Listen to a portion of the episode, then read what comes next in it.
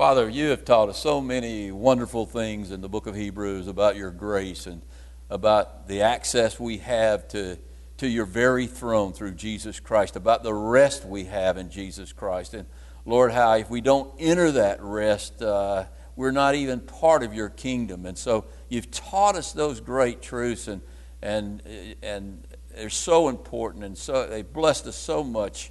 Uh, and today, Lord, as we go into this last chapter, you're going to give us a list of exhortations on how we're to apply those great truths. And so uh, I just ask that you bless this study, Lord. Teach us what it means to have brotherly love to, to, with one another, what that truly means, and, and show us the only way that we can have that through Jesus Christ. And so, Lord, I just ask that you, you bless our study again by the power of your Holy Spirit. I ask that in the name of Jesus Christ. It's in his name that I pray. Amen. If you looked at the bulletin today, the title of the message is Kumbaya. I don't know if you remember the old folk song Kumbaya. It actually, the word Kumbaya comes from an African word uh, that means to be close with people, to be in harmony with people, uh, and uh, to have unity with people, and so, and unity with God.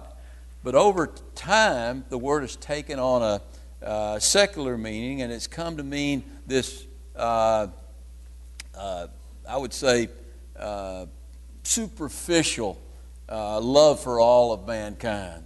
Or maybe you could say, for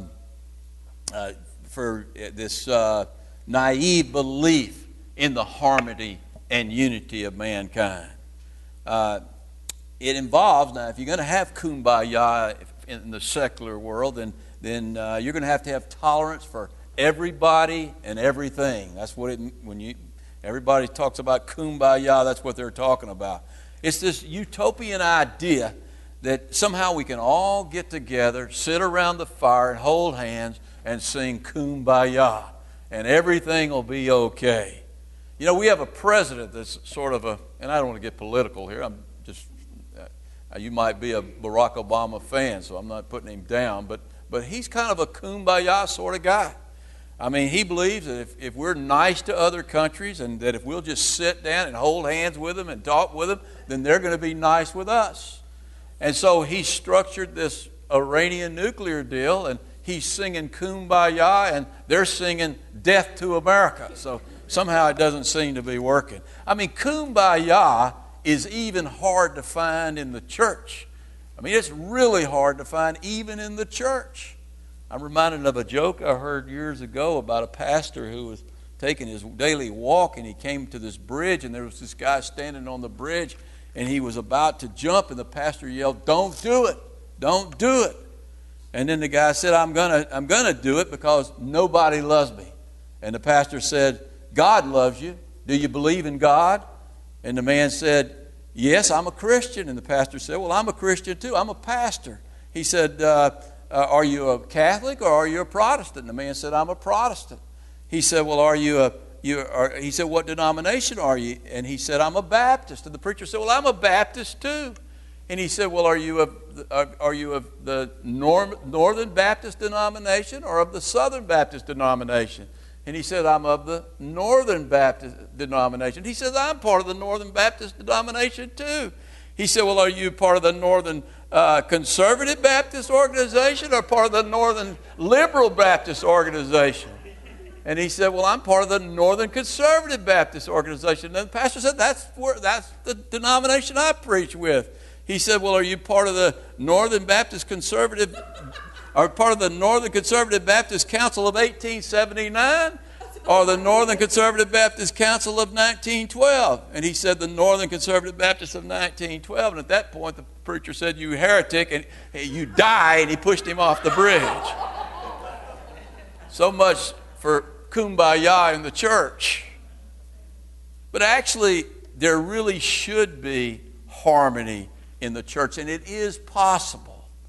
In our study in Hebrews today, as we pick up in chapter number 13, uh, uh, up until now, the authors t- told us everything he could do to, or told us everything he could tell us about the way into the holiest of all. That's what he's been trying to do. That's the theme of the book. to get us into the holiest of all, into the very presence of God. And that's where we really find kumbaya. Because if we're in harmony with God, if we're truly in harmony with God, then we're going to be in harmony with our fellow man. And so, what he's going to do in the last part of this book, he's going to give us a series of ethical rules or exhortations uh, that we're to follow if we really want to have real kumbaya in the church. So, so pick up with me and, and go to verse number one. And, and, and this speaks for itself. He says in verse number one, Let brotherly love continue. Let brotherly love abide with you in the church, in your life. Let brotherly love continue. Now, to the humanist, the word brotherly love and kumbaya are synonymous. They're the same thing.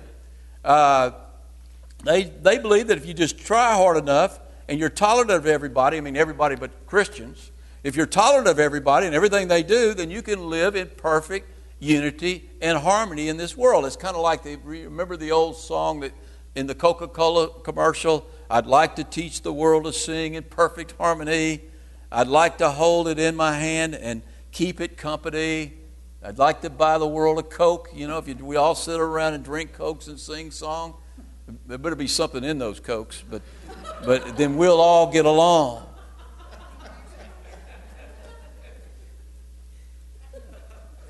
Now, is that kind of fuzzy? I mean, that's, I mean, that all sounds warm and fuzzy, but is that kind of kumbaya really possible in the world we live in today, in secular society. If you look at this word, the Greek word for brotherly love, it's one Greek word, and it's the Greek word Philadelphia. You ever heard that before? If you haven't, you, I'm sure you have.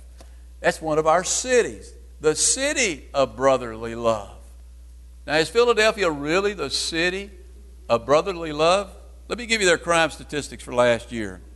Over 300 murders in that city alone, a thousand rapes, 10,000 armed robberies, 10,000 assaults, 60,000 car thefts and burglary, bur- burglaries.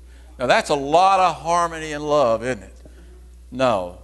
And, and, and so uh, Philadelphia doesn't, the, city of brotherly love doesn't even have brotherly love. And yet we're told by these bleeding heart liberals that if we'll just lay down our arms and we'll join hands with one another, then mankind will be one in harmony. That's what communism and socialism teach. That if you'll just, uh, you'll, it's based upon brotherly love. If you'll just share everything you have with everybody else, then the world will be fine. Sounds like a song by the Beatles, and really not by the Beatles, by John Lennon. You remember that song? Uh, the, the song Imagine. Let me, let me read you a verse or two here. He says, Imagine no possessions. I wonder if you can. No need for hunger, a brotherhood of man. Imagine all the people sharing all the world. You may say I'm a dreamer, but I'm not the only one. I hope someday that you will join me and the world will be one. Kumbaya. Kumbaya. He wrote that song while living in a $20 million New York City apartment. And just a few years after he wrote that song, one of his brothers, one of his deranged brothers, shot him down dead in front of that apartment. I mean, is that kind of kumbaya possible? No. You know why? Because the liberals and the socialists and the communists teach that, it, that in order to have this utopian unity of man, you have to get rid of God. You have to remove God from the society. And so, what they're doing, they're refusing to believe in what the Bible teaches that man is depraved, that he's a depraved sinner, that his heart is desperately wicked. And we all know that until that wicked heart is fixed, uh, there's no possibility for the harmony of mankind. There's no possibility for kumbaya. And so, until God comes back, until this world is is, is full of people who are filled with the Holy Spirit, then this world is going to be marked by greed and racism and selfishness and crime and wars and rumors of wars. That's what we have to look forward to. And there's no form of government, there's no form of economy that's going to change that, that's going to bring about real kumbaya. There's only one person who can bring about kumbaya, and that's the Lord Himself. Now, with that said, the Bible does tell us to love one another, doesn't it? In fact, the Bible, Jesus commanded that we're to love one another. He commanded that we're even to love our enemies. But that's not the brotherly love that, that the author of Hebrews is speaking of right here. I mean, what the, uh, the brotherly love that he is speaking about here is love between brothers and sisters in Christ. People who are truly born again. Now, what's interesting here is that he, you can't even take that for granted. We have to make a choice every day to put on the new man if, in order for us to be able to love one another the way God wants us to love one another. It's not even natural for us because we still have our flesh. And so, in order to do that, we have to put on the Spirit of God. We have, we have to recognize and live based upon uh, the new man and not the old man. Now, there's some in Christendom today who take verses like these and other verses in the Bible and they see it as a mandate for unconditional unity in the church. Now, I certainly believe in unity in the church, and the Bible does teach about unity in the church, but not unconditional unity in the church. I mean, I don't go along, and I don't think the Bible would go along, and I don't think Jesus goes along with this ecumenical movement that's going on today. This idea that, that peoples of all faiths can come together in kumbaya and uh, uh, everything will be okay. The, Paul said in Ephesians chapter 4, verse 5, he said that there is one Lord, there is one faith, and there is one baptism. There is one Lord. Who is that Lord? our Lord and Savior Jesus Christ. There is one baptism. Now, I think he was speaking of the baptism of the Holy Spirit, whereby you get saved, whereby you, and, and there's a lot of semantics around that, and I'm not here to argue that. I believe in a second baptism. Some people believe in the filling of the Holy Spirit. I believe there's lots of baptism. But, he, but I think he's talking about the initial baptism of the Spirit, whereby you're given the Spirit of God and you're saved. Now, some people would say he's talking about water baptism, and, and, and that might be what he's talking about there. But you know, I can get along with with in a with a denomination that believes in infant baptism, even though I believe they're dead wrong. If they're right in everything else, I can get along with them. But I can't get along with anybody who doesn't believe that you must be born again, that you must be baptized with the Holy Spirit, because Jesus, I mean, I can get along with them. I'm talking about unify with them in the work of Christ, is what I'm talking about. I mean, I can't unify in the work of Christ with somebody who doesn't believe you have to be born again because Jesus said you must be born again.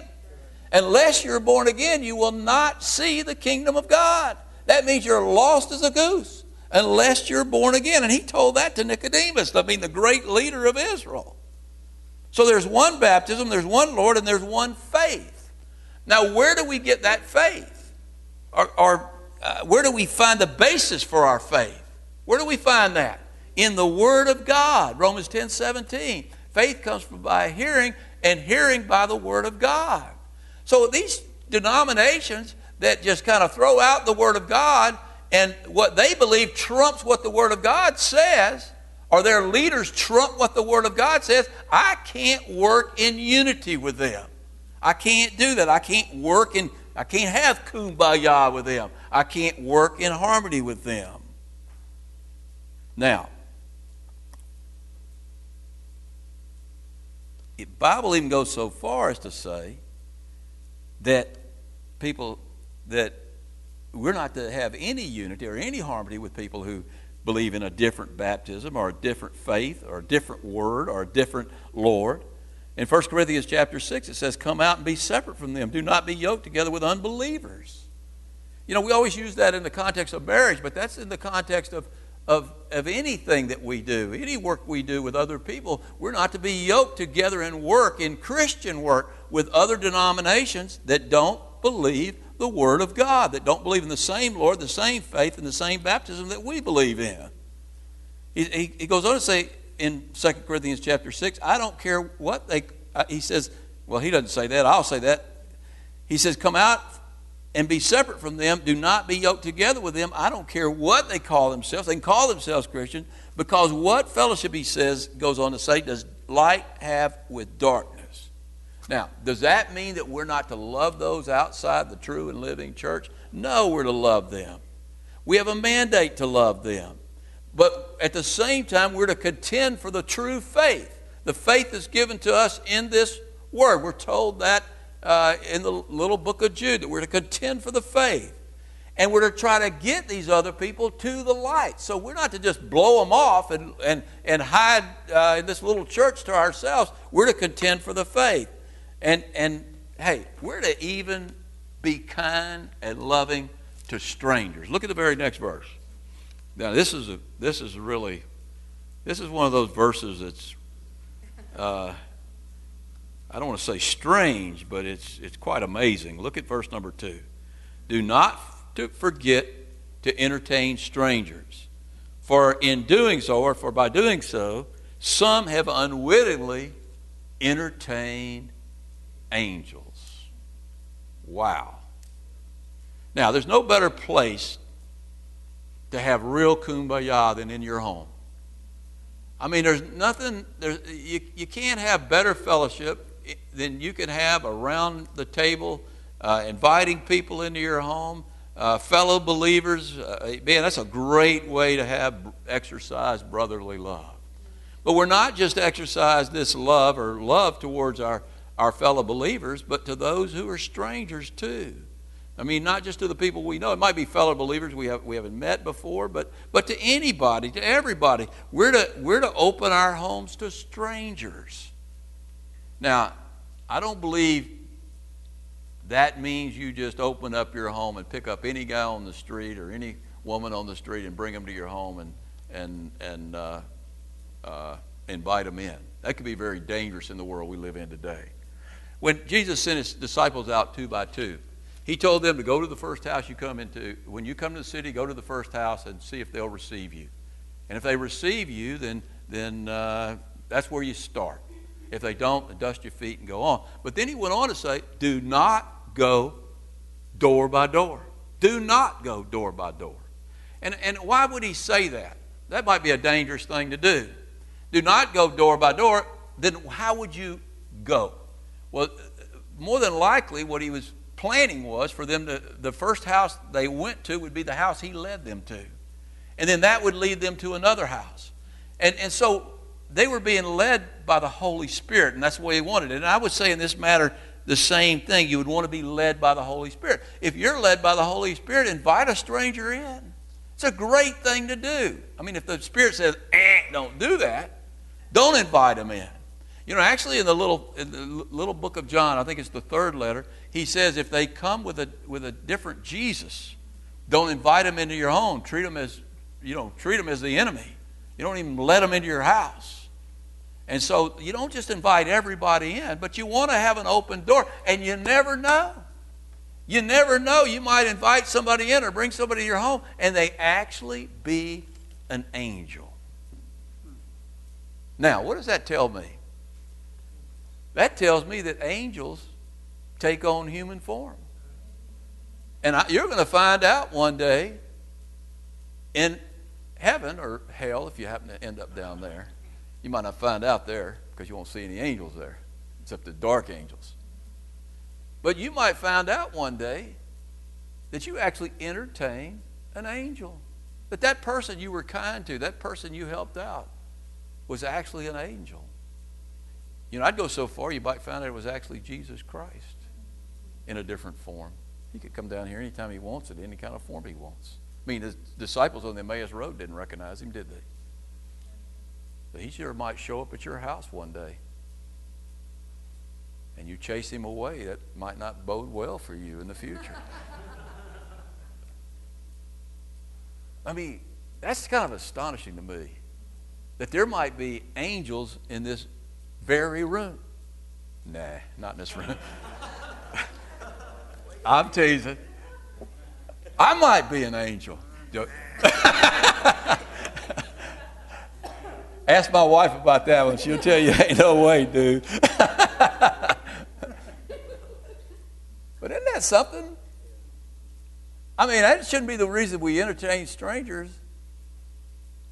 But man, it's kind of, it's kind of, uh, it's kind of exciting. I would share an experience with you, but I'm not going to do it. I'll share it. Well, I'll show it. Tell you about it when we're in heaven. But I think maybe, I think maybe, I bet it's happened to most of you in this room. At some time or the other, you've entertained some angel, or you've turned some angel away, or I've turned some angels away. I can't tell that one. I'll get in trouble. All right, let's go. Let's go to. Let's go to verse number three. One day I'm going to tell you. One day I'll tell you. Remember the prisoners. Talk about kumbaya. You ought to have kumbaya with born again prisoners. Remember the prisoners as if that you were chained with them. Those who are mistreated, since you, you yourselves are in the body also. I mean, how are we united? How are we in harmony with somebody that's chained? because we're part of the same body. And Paul says over in 1 Corinthians that when one part of the body hurts, the whole body hurts. We should hurt. I mean, when we think of Saeed Abedini, we should think of him as if we're chained with him. Our heart should go out to him as if we're chained with him. I mean, when we see these people that are imprisoned and persecuted all over the world, our hearts go out to there's something wrong with us. I mean, if we don't our hearts don't go out to those people. And when we think of Saeed Abedini and we pray for Saeed Abedini, it would be we should pray for him as if we were the ones in chain. I mean, think of how hard you'd pray for yourself if you were sitting in an Iranian prison for years. We should we should we should pray for him as if we're the ones in there. We should take the time to do that. And anybody else we know in those kind of situations, really anybody else who's being mistreated in any way. We should pray for them as if we're the ones who are being mistreated because one day we are going to be mistreated and we're going to want people praying for us. Now, we got any kids in here because the next one's going to get pretty deep. Any kids? Other than Matt? All right. Marriage is the best kumbaya of all. It's the best way to find love and harmony and, and brotherly love. It should be.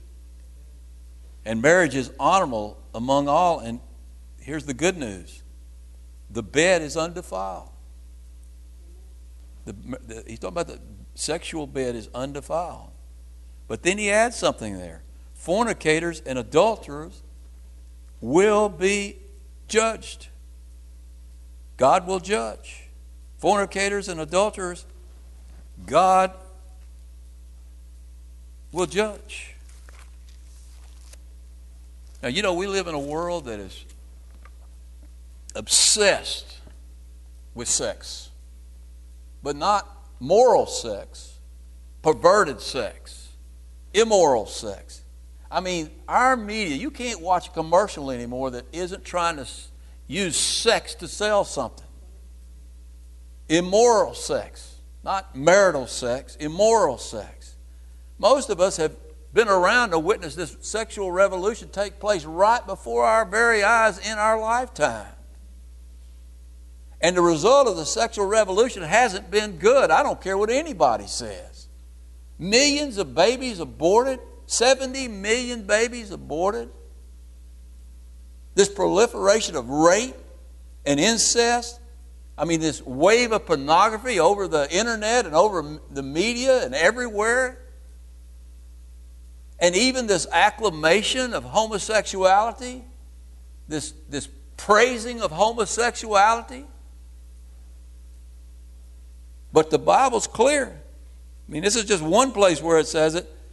God judges sexual sin, He judges it. He's even judging it now. You know, I know this isn't politically correct, but I believe AIDS is the judgment of God. I believe that. Now, do, do I believe that certainly somebody through a blood transfusion, an innocent person now can get AIDS? That's terrible. Yes, they can. Because God judges a society. And as a society, we, we to some degree take part in that judgment. I mean, AIDS and, and uh, venereal disease and alimony is even God's judgment. I mean, you pay alimony, it's tough. But as Christians, sometimes we go so far as to make sex itself inherently evil, and it's not. Sex is a good thing. Amen? Amen. Wow, I know who's. Never mind. I told you I was going to get myself in trouble here. Let's go to the next verse. Sex is sex is sex is a good thing, but in the confine in the in the uh, confines of Christian marriage, and marriage is honorable. And part of our harmony in marriage is our sexual unity. So it's a good thing in a marriage to have sex. It's a bad thing in a marriage not to have sex. You see young couples or middle-aged couples or even older couples that, you know, just they don't even love their wives enough or their wives don't love them enough anymore to, to share their bodies with one another. There's something wrong with that. And there's not going to be harmony in a marriage like that. God made it that way. And the marriage bed is undefiled. It's undefiled. It's pure. It's good. Now, let me say this while we're on this topic. We have to be careful here that we don't make sexual sin the big sin, the unpardonable sin. I'd be willing to bet you that most of the people in this room, I would go so far as say all the people in this room, have committed some form of sexual sin. Jesus said, if you look at a woman with lust, you've committed adultery. So if you could tell me you haven't ever looked at a woman with lust, and you're a man here, a woman who hasn't looked at a man with lust, then you're a lot stronger person than most people, or you're a liar. And that's a sin, too, that God's going to judge. In fact, God judges how many sins? All sins. The wages of sin is death, and the gift of God is eternal life through Jesus Christ. One sin will get you to hell. And so all sin to some degree is judged. Thank the Lord, you know, that, that uh, all sins are forgivable. Even sexual sins are forgivable. Remember what Paul said in 1 Corinthians chapter 6 verse 9. He said, "Do not do you not know that the unrighteous will not inherit the kingdom of God? Do not be deceived. Neither fornicators, nor adulterers, nor homosexuals, nor sodomites. Wow. They will not inherit the kingdom of God. But let me give you some other people on the list. Idolaters will not inherit the kingdom of God. You watch too much TV, you're an idolater. Drunkards, you drink too much, you're not going to inherit the kingdom of God. Here's the real one, the tough one covetous. You like things a lot? You, you live to get new things? You're not going to inherit the kingdom of God. But here's the good news and such were some of you. But you've been washed. You've been sanctified. You've been made holy. Thank God I've been made holy. And I've been justified in the name of the Lord Jesus Christ, not by my works, but by the Spirit of God. So the same Spirit that, that covers my sin covers the homosexual sin, it covers the adulterous sin. It's the same in God's eyes. I mean, I, I, I, homosexuality is an abomination to the Lord. I, I think it's, uh, it is a, a, one of the top sins. But lying is a sin too. And lying will send you to hell just as quick as homosexuality will send you to hell. But we've been washed, we've been sanctified, we've been justified by the Spirit of God. So I'm going to tell you what, if I've been justified by the Spirit of God, can God judge me? No. I don't care what you're involved in. He cannot judge you. You've been made holy. You've been made holy for how long? Forever. But God, let me warn you, He can discipline you. And His discipline can be awful tough. You know what, though, I love about the Lord? I'd be willing to bet this, too.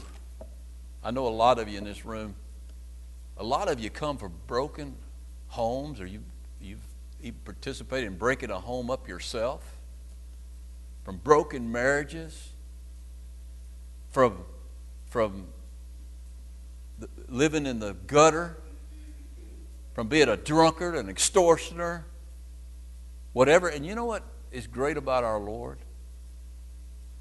You come to Him, and all of that is in the past. All of that is put away. And you know what He, he wants to do in your life? He wants to fix it. He wants to make you a man or woman of God. He wants you to live in His presence. God's a restorer. That's what He's all about. I mean, thank goodness He's a restorer. Thank goodness he takes the dregs and, and, and the people who are living in the pit and he pulls us out and gives us hope and a future. That's what the Lord's all about. So be careful we don't go too far judging other people. All right, now, he goes on in verse number six. Uh, and verse number five, he says, Let your conduct be without covetousness. How can you have brotherly love, kumbaya, if all you're worried about is accumulating things for yourself. He says, Let your conduct be without covetousness. Be content with such things as you have. Remember what Paul told said in 1 Timothy chapter 6? He says, Godliness with contentment is great gain.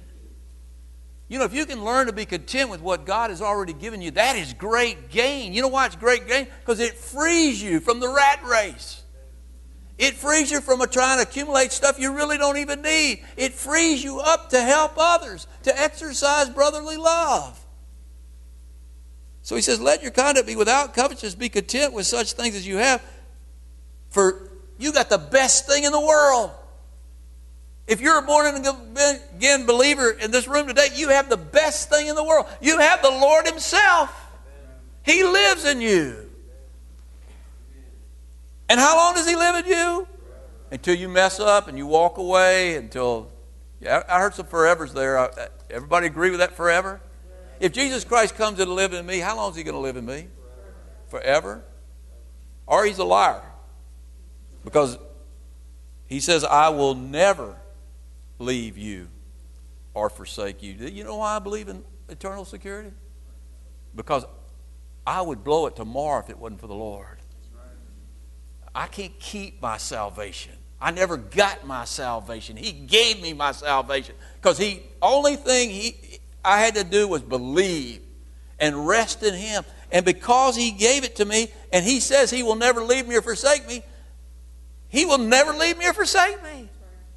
Man, I don't care how bad things seem to get in your life or how far away God seems to, to be, he's still there because he will never leave you or forsake you.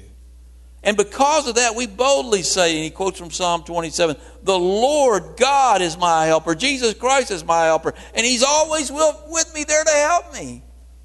So I have nothing to fear. What can man do to me? What can man do to me? What's the answer to that? Nothing. Nothing that the Lord doesn't allow for my what? My good. Nothing. You know, I tell people all the time. I have people come to me and tell me they're having a hard time at work and, and uh, they're being harassed at work and, and having all sorts of problems with their boss and they're having problems with their coworkers and all this kind of stuff. And you know what I tell them right away? That's the devil barking at you. That's all it is. It's the devil barking at you, and he's trying to discourage you, and he's trying to make you think that all is lost. And he can't touch you. Those coworkers can't touch you That boss can't touch you. That neighbor can't touch you unless God allows it for what? For your good.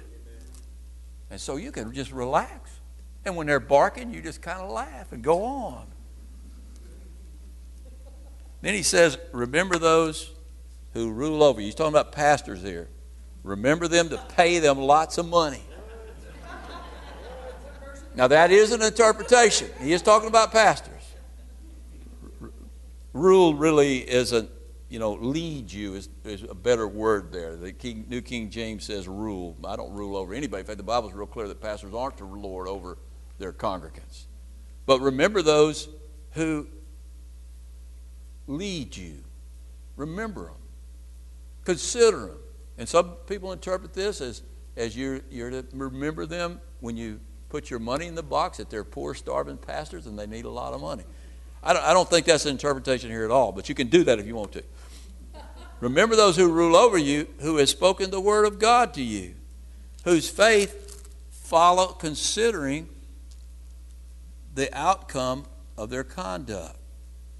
Now, there's two ways to interpret this passage, and I, I, part of it is that you consider the pastor, you, you, you, you take care of the pastor, uh, and you follow his example.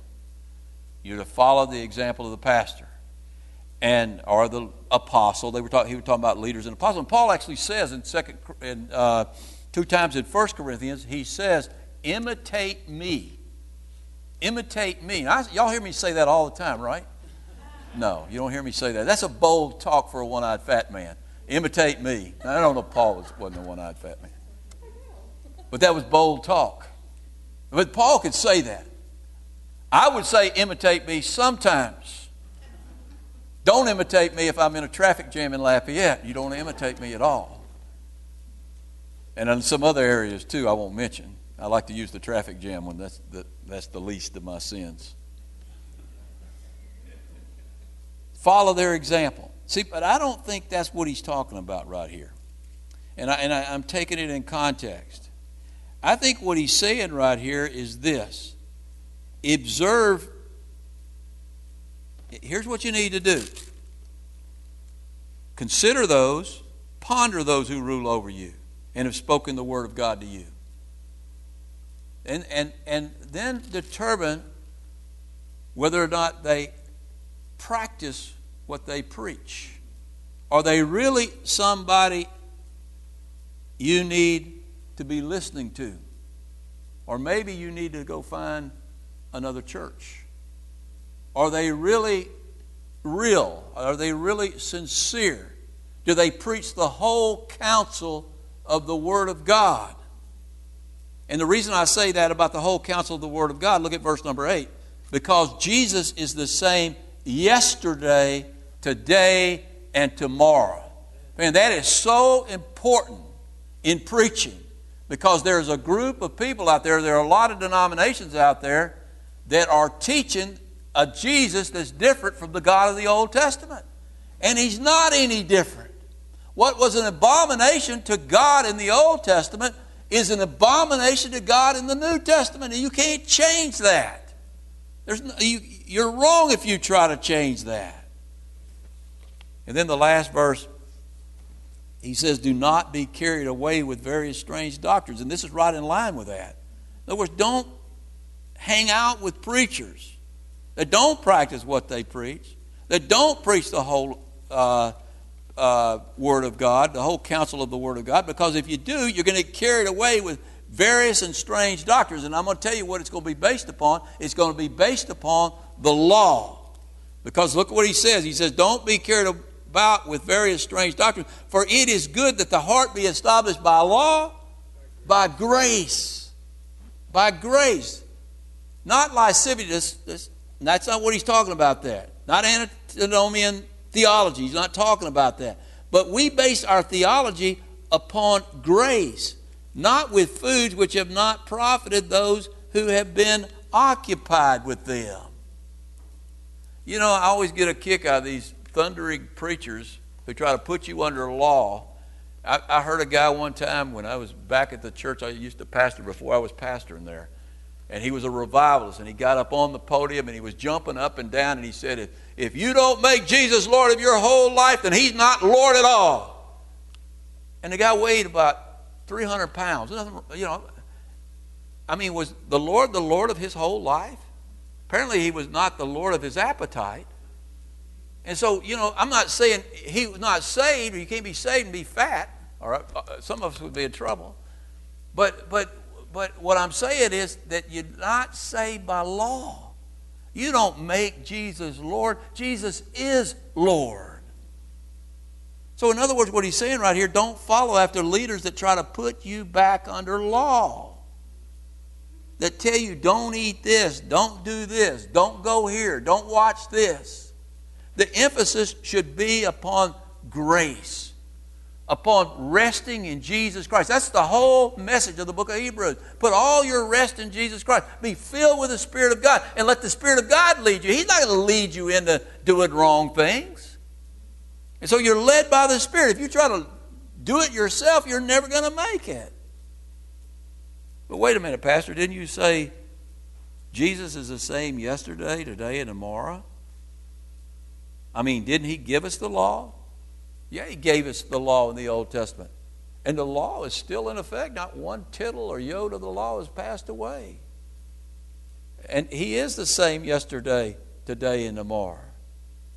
But he gave us the law. I mean, the law is good, but he gave us the law as what? Paul tells us in Galatians chapter 3 as a tutor to bring us to Jesus Christ. That's the purpose of the law. You know what? He gave us the history of the Israelites, I think, for one main reason. You know what that was for? I mean, the main reason was the main reason they were there was to bring forth the Messiah. But but the but their history, the reason we study their history, the main reason is to see what it's like to try to live under law. How many of them made it under law? Zero. For a thousand years they lived under law, and zero made it under the law. See, we're to live by faith. Do we find that in the Old Testament? Oh, yes, we find that in the Old Testament. All the guys who made it in the Old Testament didn't make it by law, they made it by faith. Abraham, the father of faith, he didn't have law, did he? he the law wasn't even out yet. He lived by faith. And up on Mount Moriah, when he took Ishmael up on Mount Moriah and God withheld the, the sword, you remember what God told him? On Isaac, goodness. When he took Isaac up on the mountain, thank you. Y'all do that every time. When he took Isaac up on that mountain and, and uh, he pulled back the, the, the knife and he was going to kill Isaac, you remember what God told him? God told him, On this mount, I will provide a sacrifice. I'll provide a sacrifice. You won't have to provide any sacrifices for sin. I'm going to provide the sacrifice for sin on this very mount. And that was fulfilled in the New Testament when Jesus died for our sins on the cross. That's the message of Hebrews. We're to rest in that. We're to rest in that in Jesus on that cross for everything. We're to rest in Jesus for our cross on the cross for our salvation, for our sanctification, and for our glorification. And then if we do that, we'll get into the holiest of holies and we'll really have kumbaya. We'll have harmony with God and we'll have harmony with our fellow man. Let's go to the Lord in prayer. Father, we just thank you for your word and just the great news of the gospel, Lord, and what you've done for us. And